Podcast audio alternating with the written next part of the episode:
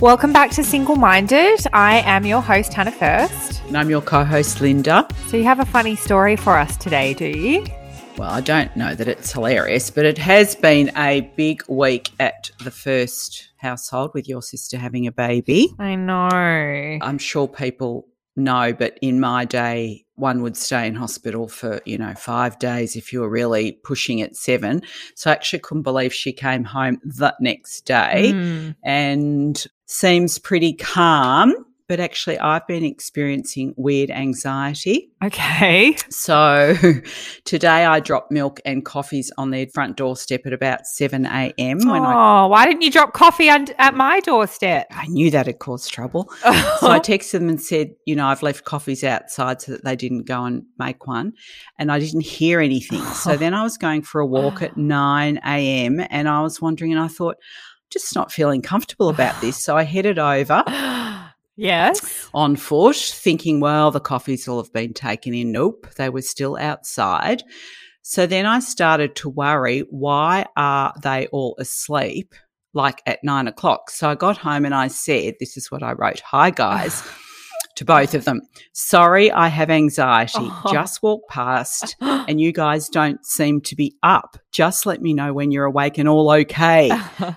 yeah. And then I was thinking, well, I've got keys to the house. Should I just let myself in? I thought I'm actually going crazy. So finally at 10 a.m., I get a text back. Sorry, we just woke up. Thanks for the coffee. And I thinking about this. I mean, I had three babies and I really don't remember this level of worry. So I got online hoping to find some help. And I've I've read that it can be more overwhelming when it's your child's child rather than Oh. your own ah. children. So that was interesting. Why is that? I don't know. I, it's just, it's a very different feeling. It's not a feeling I was expecting at all. So then I got on to searching anxious grandmothers, and then all these weird things came up. So, how to stop worrying about grandchildren, Yes. obsessive grandmother syndrome when when grandparents interfere with parenting and when a grandchild doesn't like grandma and I mean there are so many issues I had never thought of. I actually was going to say that it's really funny when I went over for the first time to meet the baby. I like burst into tears, but I heard you weren't emotional at all. No, I wasn't. It was so surreal that this that this baby was real. You weren't emotional at all. no, I, I became very anxious. I know. I can't Oh. explain it. It's really interesting at the moment because the baby's here, and I just, for anyone that's feeling this as well, I'm just not ready to have a baby. I just know it. I think I want to, but I'm just not ready right now. It's made it Mm. really clear to me Yes. that yes. I need to go and travel and like, yeah, I'm just not ready. I think I said to you the other day, I said, I just want to be alone right now. I just really Mm. really like my own company and I just want to like be alone. And I, I, I actually think I want to be alone until I'm ready to have babies. Is that weird? Nope. Nope. And when you go around and you see the lack of sleep, it's understandable. Hmm. Well, let's get into the interview on vulnerability. Mum's had a lot of trouble, doesn't really know what to say. Or the other day, she's like, I don't even know what vulnerability means. So, Let me tell you, I've Googled it. Still hasn't helped. okay, we'll be back.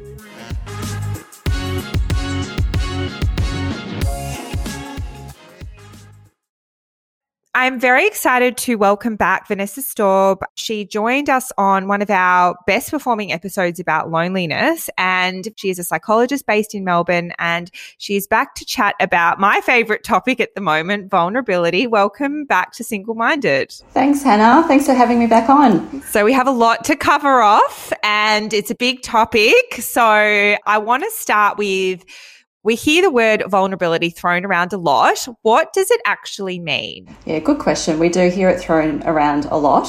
Essentially, vulnerability is when we're in a state where we're exposed or we feel we're at risk in some way. So it's that nervous kind of butterflies, maybe heart racing, sometimes out of control feeling we can get when we are in a situation where maybe the outcome feels uncertain, where we feel at risk. And yeah, where we feel emotionally exposed. I was about to say emotional exposure. Absolutely. We can also feel very vulnerable too physically if something is going on with our health. If we have a prolonged physical illness or we've got something going on in our body and, you know, we're waiting for a diagnosis, that can make us feel very physically vulnerable. And also financial vulnerability too is a big one. And that's obviously been a, a bigger issue for people during the pandemic as well, where we feel at risk and feel exposed and, and are not sure of the outcome. So yeah, it's it's that overall feeling of being at risk, being in a situation where we're out of our comfort zone, where we don't always know what the outcome's going to be, and feeling a little out of control. Mm. So I think if we, for the purposes of this, if we look at sort of that emotional vulnerability and that emotional exposure, I think the way that you described it of like you don't know what the outcome is going to be that's the feeling. Like you're putting your feelings on the line and you just don't know what the response is going to be. What is vulnerability like not? What does that not include? Vulnerability doesn't include oversharing telling everyone everything about yourself as soon as you meet them or tmi on a first date. It's definitely not that Vulnerability is also not about taking risks where we're unsafe. Yeah. If we don't feel safe in a certain situation, it's really important to be able to know that and to understand that and to know when it's appropriate to share information about yourself and to know when it's not. So, vulnerability or sharing, if you like, without boundaries is not vulnerability. Mm, yeah, yeah. So, I guess on to like why is being vulnerable and open important to forming deep and fulfilling connections?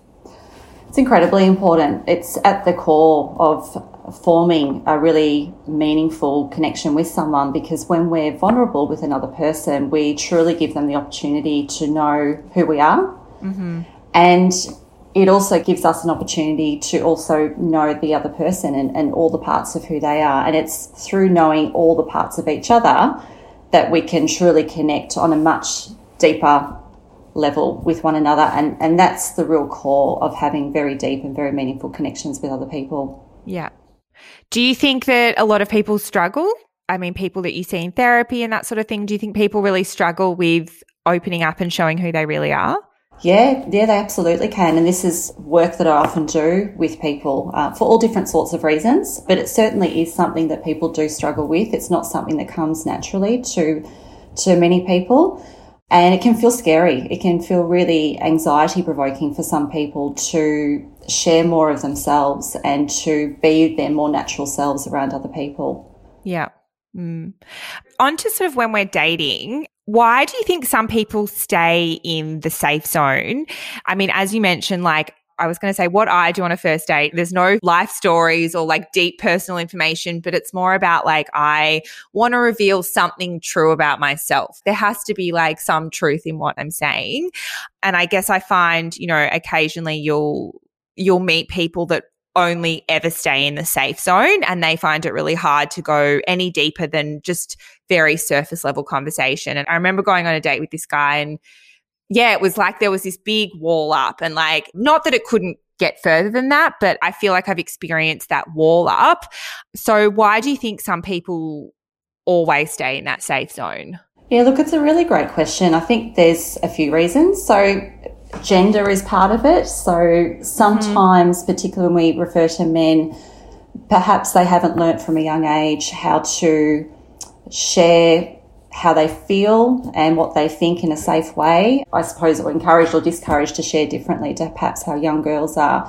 And look, I'm seeing that changing as a lot of, you know, with this newer generation of men. I, I work with some wonderful men that are very in touch with how they feel. And yep. so I can certainly see that changing, but I certainly think there's a, a gender base for that. I also think too that a person's life experiences can really shape how vulnerable and how open they are as an individual. So mm-hmm. parenting styles, how an individual's parented, how they received love and affection from their parents or primary caregivers growing up, the attachment that they form. So attachment theory, we can talk about that is a way of describing our attachment style and how we relate to others. So our attachment style and what we learn from a young age can influence how we relate to others as adults. I also work with people that have mental health issues or that have issues with shame, self esteem, mm. self worth issues that find it really hard to open up and to share because they don't feel so great about themselves and often don't feel like they have a lot to offer. There's also another group of people too that have also had quite distressing or traumatic experiences where they have been vulnerable when they have shared and trusted with another person. So whether it's been a past relationship, any domestic violence experiences, or even just yucky experiences as part of the dating process, that can cause people to put a bit of an armor up and yep. be very cautious about sharing again in the future. So that becomes a bit of a protective behaviour. The not sharing bit becomes a bit of a protective yep. behaviour to try and manage any anxiety about being harmed again or being rejected again. So that there can be depending on the individual, there can be lots of variables about why people find it hard to to open up. Mm.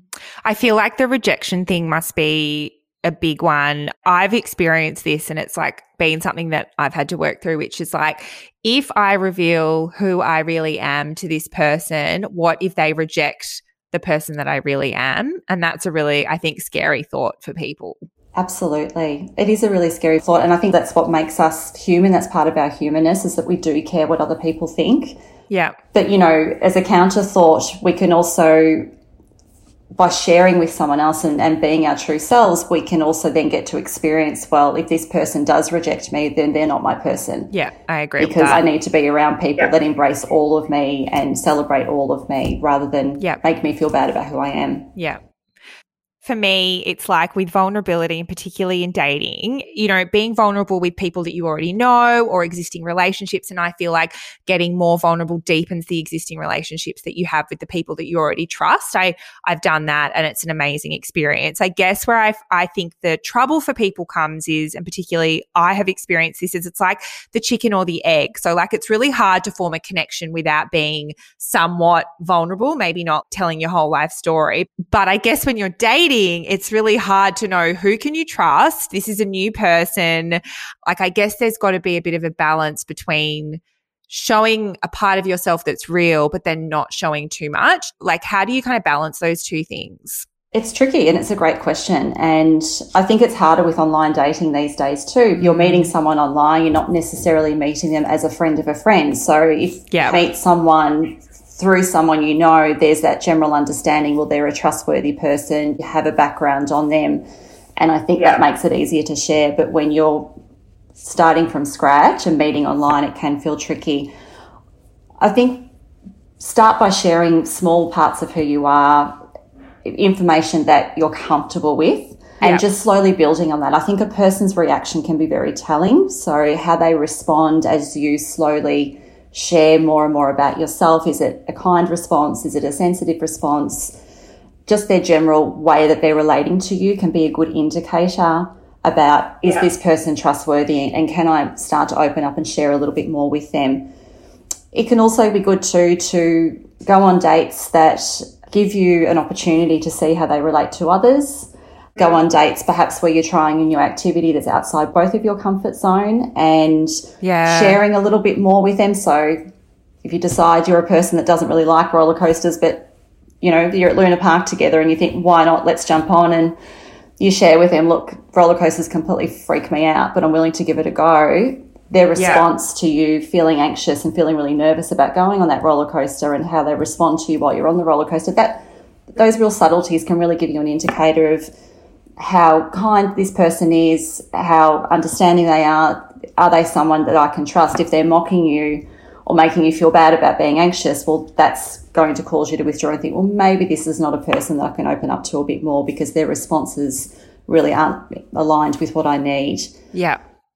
I think the really hard, the, the balancing act of it, because I made a decision like I wanted to be more vulnerable. So I was obviously practicing a lot. And I think that you know when you've opened up too quickly, like you have a really icky, icky feeling. And I've done that. And you get, and it's like I had to get to a place where I was like, okay, this is what I'm okay sharing in the first three dates, and this is what I'm not okay. I just knew that icky feeling. I was like, no, that was too much. Do you think people can like trust their gut on those sorts of things? Absolutely. And it's a great way to describe it. It is that yucky, icky feeling that we get in our gut. And I think our bodies are yeah. great at telling us when a situation feels uncomfortable. And I think if yeah. you can really tune into how your body is responding and feeling in certain situations, it really can then help you understand well, is this situation feeling safe for me and I can be open and yeah. share more? Or, yeah, do I get that icky feeling and something's a bit uneasy and my heart's racing a little bit and yeah, there's just something yeah. just a bit off and a bit uncomfortable and, and maybe I'll step back and won't share so much. So yeah, our body really does tell us often when we're in situations that feel a bit icky or a bit unsafe. Yeah. So you mentioned a bit about childhoods. Do you think people that struggle with vulnerability weren't taught how to express their feelings as children? I mean, this is a really big topic in itself. Yeah. So the way children are raised, the way parents relate to children can absolutely shape how they relate to others. So, if children are raised in homes where parents are dismissive or don't necessarily attend to their needs in a sensitive way, don't encourage emotional sharing, don't talk about things openly, then people can grow up not having those skills, if you like, um, or not being comfortable being open and sharing with others. So, there certainly is a component, a, a big component with how we attach to our parents and how we relate to them, and then how we bring that attachment style into our adult relationships. So, uh, psychiatrists have coined uh, attachment theory, Mary Aiken and John Bowlby. So, if you can understand your attachment style and you can understand potentially your, your date's attachment style, yeah. partner's attachment style, then it, it helps you understand each other a bit better. This is often the type of work that we do in relationship counselling to understand attachment styles and love languages and see if there's compatibility and, and, and what needs to shift and change. So, and secure attachment style is someone that feels very secure, they're open, they're trusting, they readily trust others, they readily receive trust and love. They generally don't have much of an issue with forming, you know, deep and meaningful attachments with others. So that's kind of the attachment style that we're we're all after, and you know, because it, it's it's the gold standard of attachment style. Yeah, we don't always have that secure attachment style all the time across situations, but generally, adults that have a secure attachment style have developed that from early in childhood. So they've had caregivers yeah. that have been very loving, very consistent, very warm, and very appropriate in their responses to them with anxious attachment style. So, people that have an anxious attachment style really fear abandonment and can often be mm-hmm. seen as quite needy and quite dependent in their relationships and can become very preoccupied with their relationship and can become very preoccupied with the thought that their partner's going to leave them at some point. So, mm-hmm. this anxious attachment style really fears abandonment they want to be loved and they do want to be close and they, they do want to be in relationships, but there's this constant anxiety in the background humming away that my partner's going to leave. Avoidant attachment style. So, this is probably the attachment style where you notice the wall coming up. Mm. People are having more of an avoidant attachment style, also have a fear of abandonment. But the armor, if you like, that they put on is that they decide to not get too involved with other people. So, they're highly independent they can maybe be seen as a bit, uh, you know, someone that doesn't like to, to share, doesn't like to really go deep, and yep. they avoid basically forming really intimate and, and meaningful connections. We then yep. have the fearful avoidant attachment style. This is a little bit more rare and it's more an attachment style that develops from living you know, as a child in, in a home that's very neglectful or where there's a lot of abuse and violence. So it's a combination mm-hmm. of the anxious and the avoidant attachment styles. So it can be good to, to look up attachment theory, look up those attachment styles, see which ones you can relate to. And, you know, maybe get a bit curious when you are dating someone. Yeah. You know, what attachment style does this person appear to be presenting with? And, and knowing your attachment style and knowing what is important to you with regards to what type of person you need. Can you move from one to another? Like, because I would say I was probably avoidant and now I'm moving more to secure. Yeah, absolutely. Absolutely. Okay. That's where therapy can be really helpful. Yeah, I've been in therapy for two years, so that makes sense. yeah, so it, it is it is absolutely something you can change. So it's not, not something that's fixed and permanent. And this is the work that I do in therapy with a lot of people is understanding the impact that their childhoods have had, the impact that perhaps past relationships have had on their attachment styles and learning to relate to others in a more open, more trusting way where they can form more meaningful connections. Mm.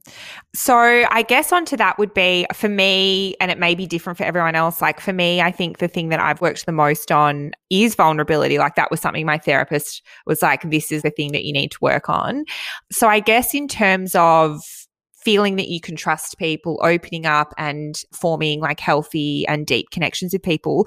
How could someone learn these things in adulthood? Are there things that they can do to practice? Where do they start if they feel that they want to like move towards more of that secure attachment style? Yeah, lots of things. We can practice that in our friendship, so we don't necessarily need to practice it with an intimate partner. So if you really do fear being vulnerable and, you know, getting close, practicing it with a trusted friend can be a good place to mm. start. Agree with that. That's where I started. Yeah. yeah, really it really works. Yeah, so just just sharing little bits and pieces about yourself, sharing a bit more, you know, noticing people are responding positively to you. I think the more positive and kind responses we receive when we are being vulnerable, the more confidence that gives us to keep sharing and to feel good about ourselves. And hey, they're not rejecting me because I've told them this about me. And so maybe it's not as bad as what I thought. And maybe people won't think less of me. Yeah, so friendships can be a really nice safe space to do that within. Again, working with a therapist. So really understanding from a therapy perspective, if you are coming across situations where you notice that you're not being open, you're not sharing, bringing those situations into the therapy room and talking them through with your therapist. So you can yeah. role play, you can talk about what you can do differently next time, what you can try differently next time.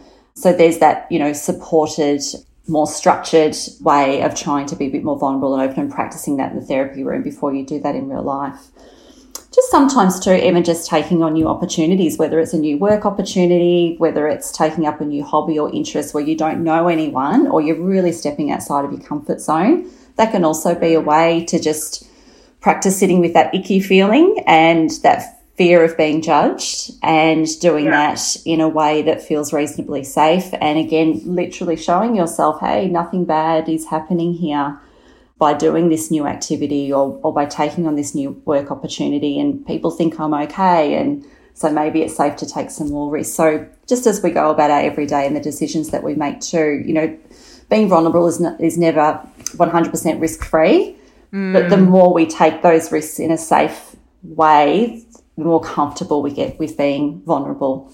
Mm, yeah.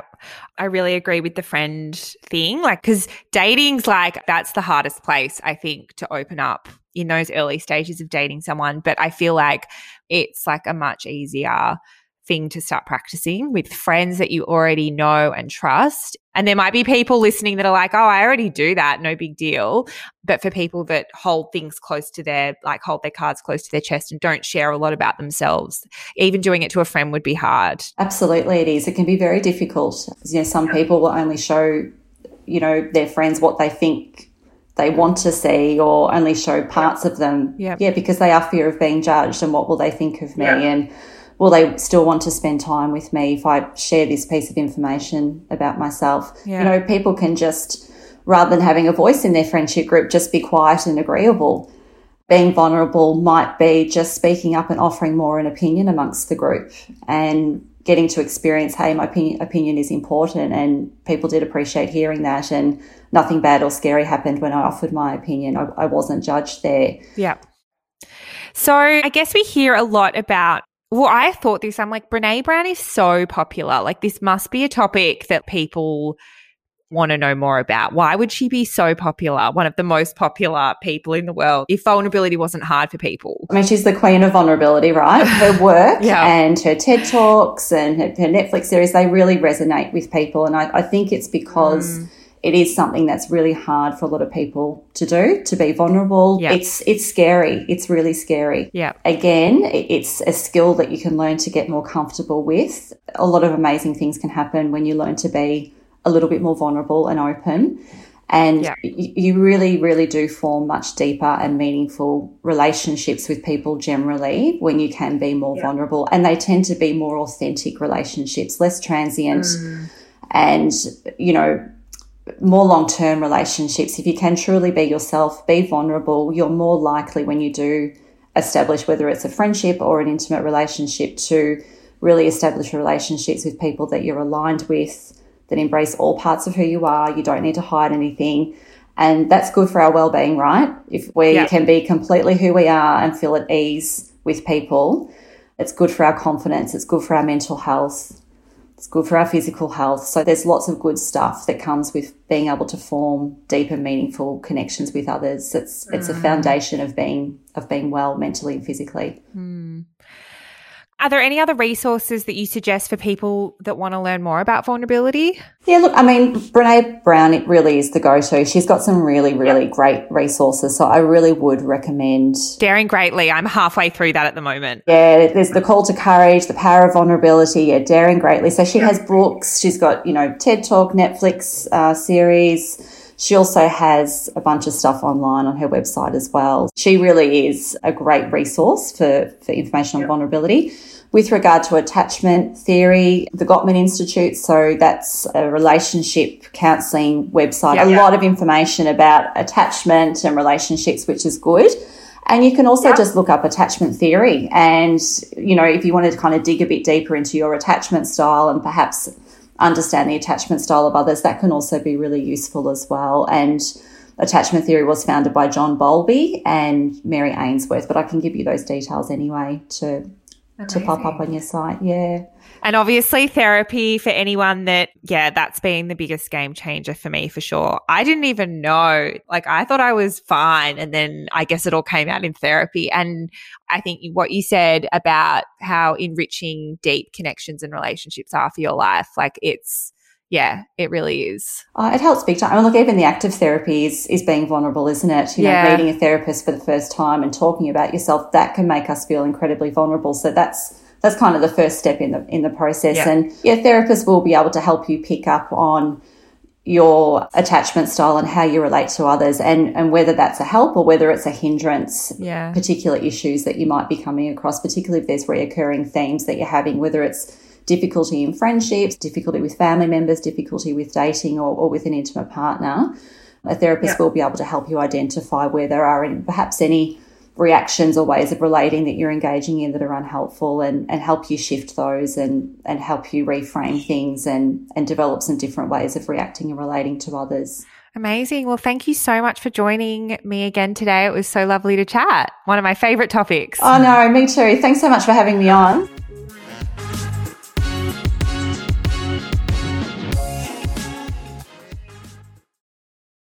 So, Linda, what did you think? Well, as you've already said, this is a very tricky subject for me, vulnerability, because that word, as I said to you, isn't even in my vocab. So I've spent actually a lot of time trying to process this. And if I'm not anxious enough being a grandma, this topic actually made me sick. anxious. Make you feel sick. Uh, because the bottom line is I'm not good at being vulnerable apparently I when I looked up what it was. No. And I think yes. having deep dived, I think it's because of my upbringing. Yes, I agree. So it's sort of it's sort of a thing I'm not really comfortable talking about. Okay. And oh, Linda's getting real I, for once. Wow, what's going on? Well, I don't really believe in sort of verbal outpouring of emotions, unlike some people. I just can't. But it doesn't mean that I don't have strong emotional attachments. So I was thinking, how do you know? Because I don't really say, how do you know that I do love you, Hannah? Because you never say it. Um, I would say you're more like, so when we think of love languages, you are acts of service. So you like you nailed it because you will do anything. Like if I'm not having a good day, exactly what I I've written down. It's exactly really right. Yeah. Yes, go on. Yeah, so you show it that you love someone by like doing nice things for them. Exactly. Yeah. So you're not Actions, not not words. yes, a hundred percent. But that's better because like if I'm not feeling good, you'll drop me off off coffee or What about the other day when I upset you with something and I went I felt so bad I bought a coffee I the next know. day and I did a she I wrote, wrote sorry, sorry on, on the, the, top coffee. with a love heart. That was so cute. See? You do show your love. Thank you. Well, that's what I was hoping you were going to say because that's what I've come to the conclusion that it's it's actions. And I was discussing it with Ruby because I didn't want to alert you to all my research. Yes. And she described me, which is right, as reserved and private. Although we were laughing, why am I on a podcast if I'm private? Yeah. Uh, so we had a bit of a psychology session, and as you know, she is very, yeah, she's really good at it. I was struggling so much, so I had to examine my upbringing, and we've decided that's why I don't relate to vulnerability. Yes. Well, uh, look, I don't know that it's really affected you that much. Where you might have come into problems, maybe if you hadn't met dad at 25, Mm, you know, if you were at my age, 32, and still single and were unable to like form a connection with a mature, vulnerable man who wanted to like, that's like, true. you would have a lot of trouble. And like, I think that your level of community, like, if you were dating in the modern time, like you were my age, I think you'd have a lot of trouble because Mm. you're so closed off and you you would have no idea what you're thinking you would have no idea if you liked the person i think it would be hard for you to date in modern times Yes. Well, I think Dad had trouble with that himself. He had to really dig down to get to the bottom of it. yeah well it's more that you were so young that like you probably didn't think too much about it and you guys No, just went along true. with it but i think you'd be running into problems if if you were single how do you connect with someone in a romantic relationship if you can't reveal you know who you are Well, that's what I was having trouble with. And then I was thinking because I was brought up with such a super reserved dad yeah. who wasn't um, really emotional. And then I also sort of felt at home, I'm struggling to go into this, but I felt looking back on it, think that my feelings, if I had them, I probably did when I was young. They weren't validated at home. So, But I do think you're lucky that your brain is in a way that you don't have anxiety, you don't have any mental health. So you're you probably you're probably pretty good at self-regulating your emotions that you don't need to share your emotions too much because you don't you don't have many emotions. well, I used to, though. You see, I thought back and I thought something that bothers me actually to this day when it pops into my head yeah. is that um, my mother read all my diaries when I was a teenager and then sort of Aw. confronted me with all the contents. And I Oh. remember it so clearly. that probably still is something that affects you to this day. I still think about it. Mm. I felt sick and Mm. and really actually violated, so that I then went outside and burnt them all. and that probably- No, don't don't go. Oh, No, because that's like you you probably used your diary to like process your emotions and that was I wish I still had those diaries to try to understand, but they've gone, and I really regret that. And then that sort of led to trust issues, obviously. And then there was another thing that came to my mind. So Yes. I, I, I don't like to say this, but I was actually shamed for having sex with my boyfriend. I was 16. So I just felt I, I mustn't have been accepted. I don't, I remember bits and pieces with just not being accepted for who I was. And Yeah. then there was all this unfair discipline for sort of kind of minor things. So I feel that maybe I shut down yes. and then did not express myself emotionally Yeah. ever again. So I want to say oh. sorry Oh. to you, No, but but it's not my fault. But it's not your fault. But you also you've been able to create your family of choice, I guess, with dad. And dad's a big support to you. Such a support. and he he's pretty emotionally in touch. So he does He's so in touch with his emotions. Yes. Yeah, and I think and I also think you're pretty happy go lucky. Yes, for some reason I you came actually say, came out of it okay. I came out okay, but I do get um you know, you all have a little laugh at me at my lack of um I know. I some emotional language, but it is all there. It is inside me. I promise. well, even the act of just saying what you've said now is big. So I want Mm, to. I'm, ac- I'm I want to shaking a little bit. I want to validate. I want to validate your feelings. And Thank you. Congrat- and and it took a lot of courage, Linda. To Mm. say. I've opened the box. You see, I, I put know. everything in a box, put the lid on it, and pop it aside. So today I've opened the box and revealed a couple of things. Oh, I love this. For better or for worse. I did know though. Hmm. I did know both those stories. So you have to be fair. You've already told me most of this stuff. Correct. Speaking of vulnerability, did you end up watching Ted Lasso? Oh, I tried and oh God, you I'm so like sorry. I didn't really like it.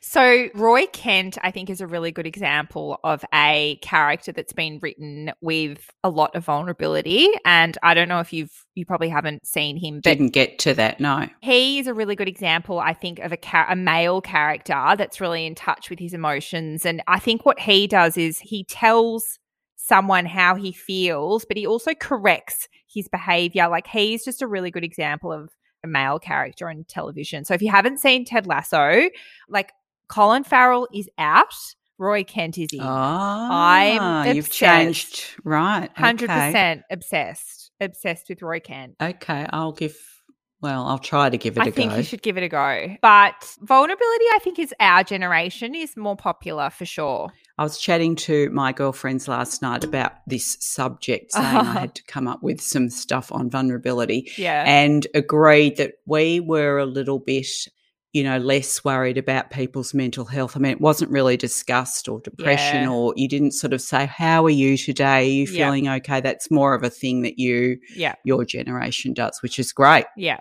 I guess in your day, people didn't really think too much and they just got together with their partners. But I would say there's a lot of couples of your era that don't communicate well. Like Mm, there would be couples of your age that don't tell each other how they really feel. And I would say there would be people, you know, like men that are hiding parts of themselves or hiding things that they I'm don't want to talk about and pushing their emotions down. And I don't think that's healthy.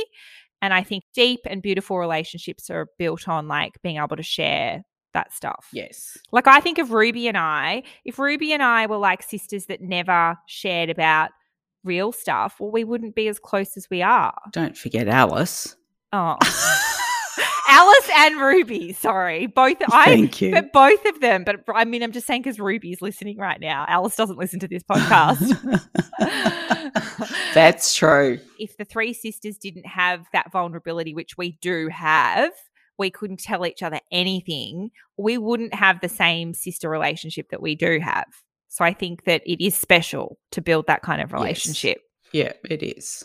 So And and Ted Lasso must be a thing because it says Ted Lasso has a message for everyone. Get you a man like Roy Kent. yeah, Yeah, he's obviously made he's made a splash. it's like he's sexy, but he's vulnerable as well. Mm. There's like this scene where he hugs a man, and it's just there's a lot of beautiful scenes with with Roy. You've got to watch it; it will grow on you. I I, will watch it. promise. Okay. Do you know when I met Rob, one thing that really stuck with me was his dad Mhm. always kissed him. Hello, Bobo. Yeah. And I actually hadn't seen that before. I loved that. Is that vulnerability? no, vulnerability is um emo- is um So confusing. oh god. vulnerability is showing up and being seen is what Brene Brown says. I think of it as like you're afraid to say something with someone that you trust. This is how I would describe it. Like I you've got something that you need to say and something that you want to share, but you're afraid to reveal that side of you to someone you trust, not to a stranger, but you do it anyway. That's sort of how I see it. But okay. here we go. Another definition, Mark Manson. Vulnerability is consciously choosing to not hide your emotions or desires from others. You just freely express your thoughts, feelings, desires. Yeah. Mm. Unless you're blocked like me.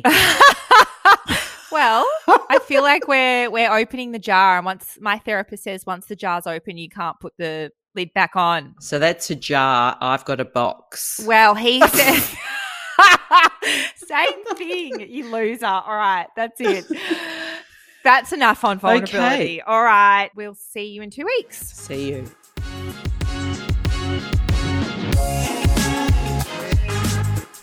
If you made it this far, I'm hoping that you enjoyed the podcast. If you could subscribe and leave a five star rating and review, that would be much appreciated. It really helps other people find the podcast. Not that I'm desperate or anything.